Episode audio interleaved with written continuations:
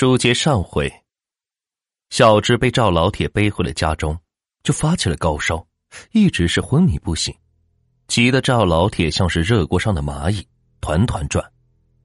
赵老铁虽说是请了村里的大夫，也给小智打了针，可是这一连三天了，高烧就是不退，看得赵老铁的媳妇儿是心疼的不得了。而阿黄则被赵老铁关进了屋子里，一连几天都是没有喂食。起初阿黄还不停地叫着，过了一段时间后，叫声则变成了哀鸣，声音也是越来越小。阿黄之所以被赵老铁关起来，是因为这刚回来的时候，阿黄就冲到小芝的房里，望着床上的小芝是不停地叫着。赵老铁喝退了几次阿黄，但是阿黄出去后又跑回来，继续地冲着床上叫。赵老铁本来心里就着急，听阿黄这么一叫，心里是又急又恼，正愁没地儿撒火呢，于是就把阿黄是打了一顿。院子里阿黄可怜兮兮的眼神望着赵老铁，一声不吭，任凭赵老铁手中的枝条是抽打在他的身上，他的眼角滑落两滴泪，没有人看得见。或许他也是在担心小芝吧。撒完气，本以为这样阿黄就会老实了，结果却出乎赵老铁的预料。挨完打的阿黄趁他们不注意又跑了进去，就蹲在床头前冲着小芝是叫喊着，似乎在表达着什么，那叫声中夹杂着一种愤怒和咆哮。赵老铁一看，彻底的火了，这不是添乱吗？于是就把阿黄是关了起来，还断了阿黄的粮草。一连三天过去了，小芝仍然是没有醒来，高烧还在持续着，额头上热的是发烫。赵老铁的媳妇儿心疼的是直掉眼泪，毕竟小芝还只是个孩子，这烧了几天了，孩子万一烧坏了怎么办？赵老铁也是心急如焚，可他也不知道该怎么办，更是没闲工夫去搭理阿黄的死活。到了第四天晚上，赵老铁放出了阿黄，并准备了阿黄爱吃的鱼，可是阿黄连看都不看一眼，径直的又走进了房间。他静静的卧在小芝的床边，嘴里轻声的发出了阵阵的呜咽。赵老铁也知道自己的女儿和阿黄的感情很好，看到这一幕，他的心里跟针扎似的难受。突然就在赵老铁还在伤感阿黄和女儿的感情好的时候，他听到阿黄又开始叫了，那是一种歇斯底里的愤怒。他赶紧跑进了屋子里，走到门口，他猛然间是愣住了，他看到了一个黑影呲溜一下是钻进了小芝的身体里。这时候赵老铁再傻他也看出来了，女儿那是中邪了，原来他一直都错怪了阿黄。当晚赵老铁就心急火燎地出了村子，去山下隔壁村请来了一个女人，据说那个女人能驱邪，还能看见别人看不见的东西。那个女人叫做柳夏花，早年死了丈夫，自己一个人带着个孩子。至于她为什么会驱邪这类的事，连村里人也是说不清楚。村里人只是知道柳夏花是个老实乖巧的女人，一个人辛辛苦苦地带着孩子，从来没听说过她会什么驱邪卜卦之类的。有人问柳夏花为什么会这些的时候，柳夏花总是会笑笑地说，她也不知道，这睡了一觉第二天醒了就会了。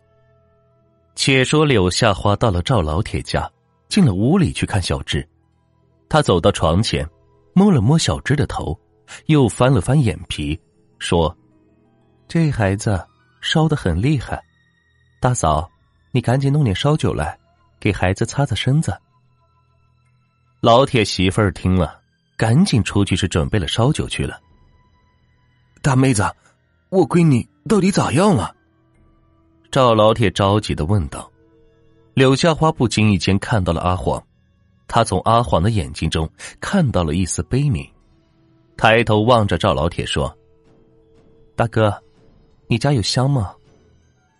赵老铁一阵疑惑，搞不清楚柳下花要香干嘛，问道：“大妹子，这不逢年过节的，也不是烧香的时候，我家哪有那玩意儿？”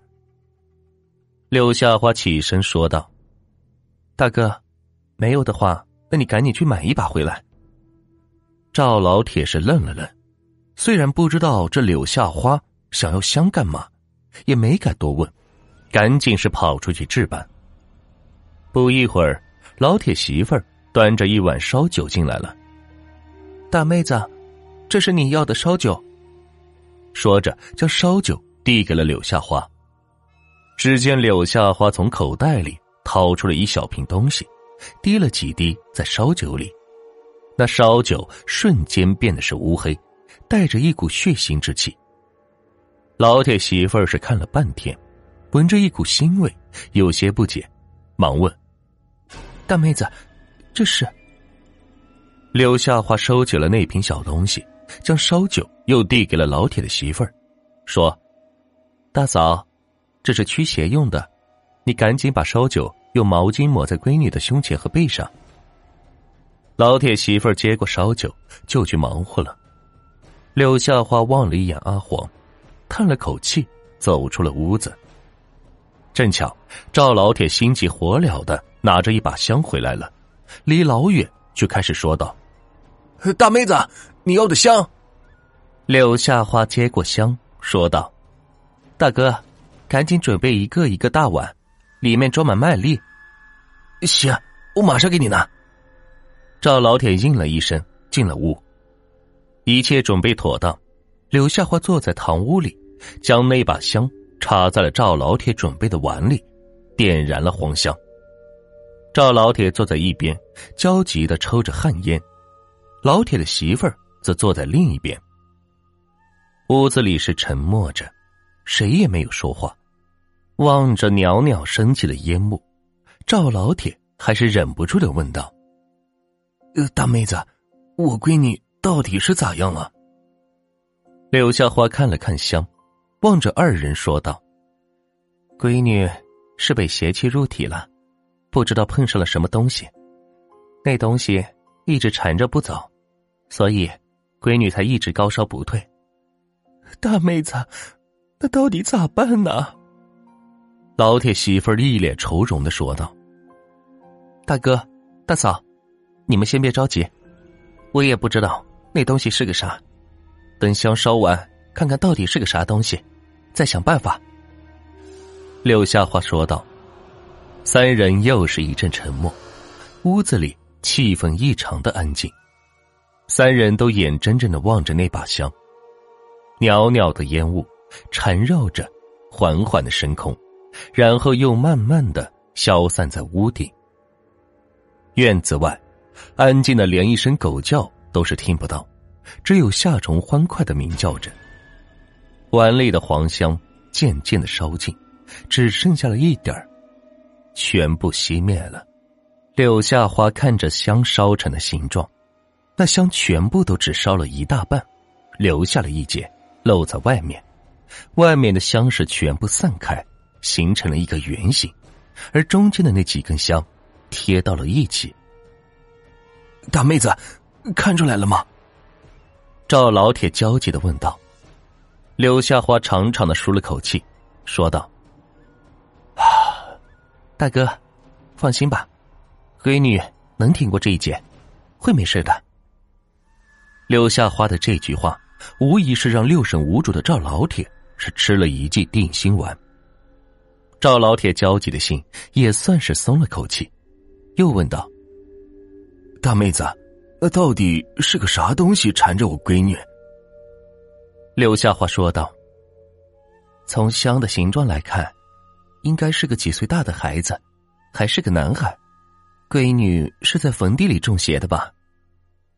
赵老铁是点了点头：“是啊，大妹子，那天我是在坟地里找到的俺的闺女，那怎么把那个给赶走啊？”这个我想想办法。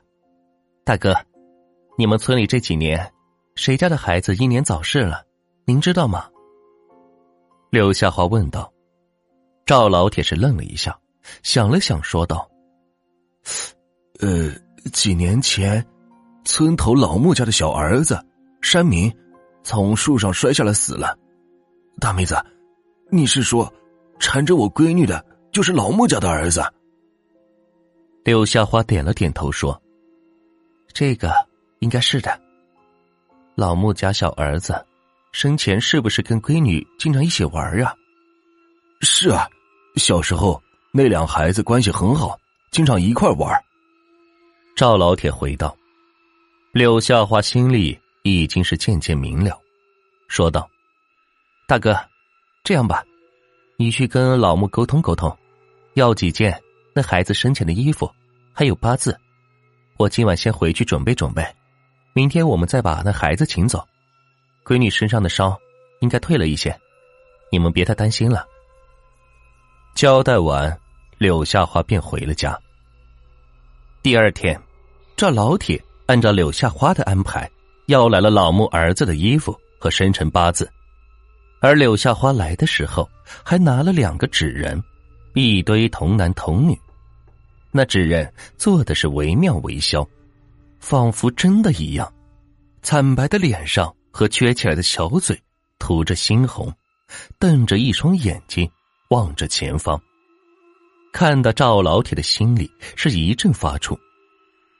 晚上的时候，柳下花将山民的生辰八字写在了纸上，又将小芝的生辰八字也写了出来，接着便对应的将八字贴在了两个纸人身上。赵老铁有些看不明白柳下花这是什么意思，心里便有些生气，但是也没有说什么，只是静静地看着。忙完了这一切，柳下花将两个纸人放在了院子中间，用火是点燃了纸人，接着便手舞足蹈，口中是念念有词，围着燃烧的纸人是转了起来。柳下花围着纸人念叨着，直到纸人燃烧殆尽，他才停住，擦了擦额头上的汗水，说道，大哥，闺女应该没事了。赵老铁有些半信半疑的说道，大妹子，我闺女真的没事了吗？柳下花点了点头，闺女已经没事了，不过有件事，大哥，我得跟你说一下。见到柳下花点头，赵老铁是止不住心中的一阵欢喜，脸上露出了笑容。正在欢喜中的赵老铁见柳下花十分严肃的表情，当即是愣住了，忙问，大妹子，啥事你说吧。柳下花看了看烧完的纸人说，大哥，那孩子生前很喜欢你们家闺女，所以总喜欢跟你家闺女玩。那天闺女已经经过坟地，正好撞见了她，那孩子也就跟着来了，一直是缠着不走，所以我才弄了两个纸人，一个是那孩子的，一个是假冒你闺女，让那孩子以为你闺女已经跟他走了。所以大哥，以后闺女没事不要去坟地玩，万一再缠上那就不好办了。赵老铁是点了点头，大妹子，这个我会交代闺女的。大哥，还有一件事，不知道你们看出来没有？柳下花说道。赵老铁是愣愣地问，大妹子，什么看出来没？柳下花说道，你们家的狗不是一般的狗，应该是一只灵犬，能看见别人看不见的东西。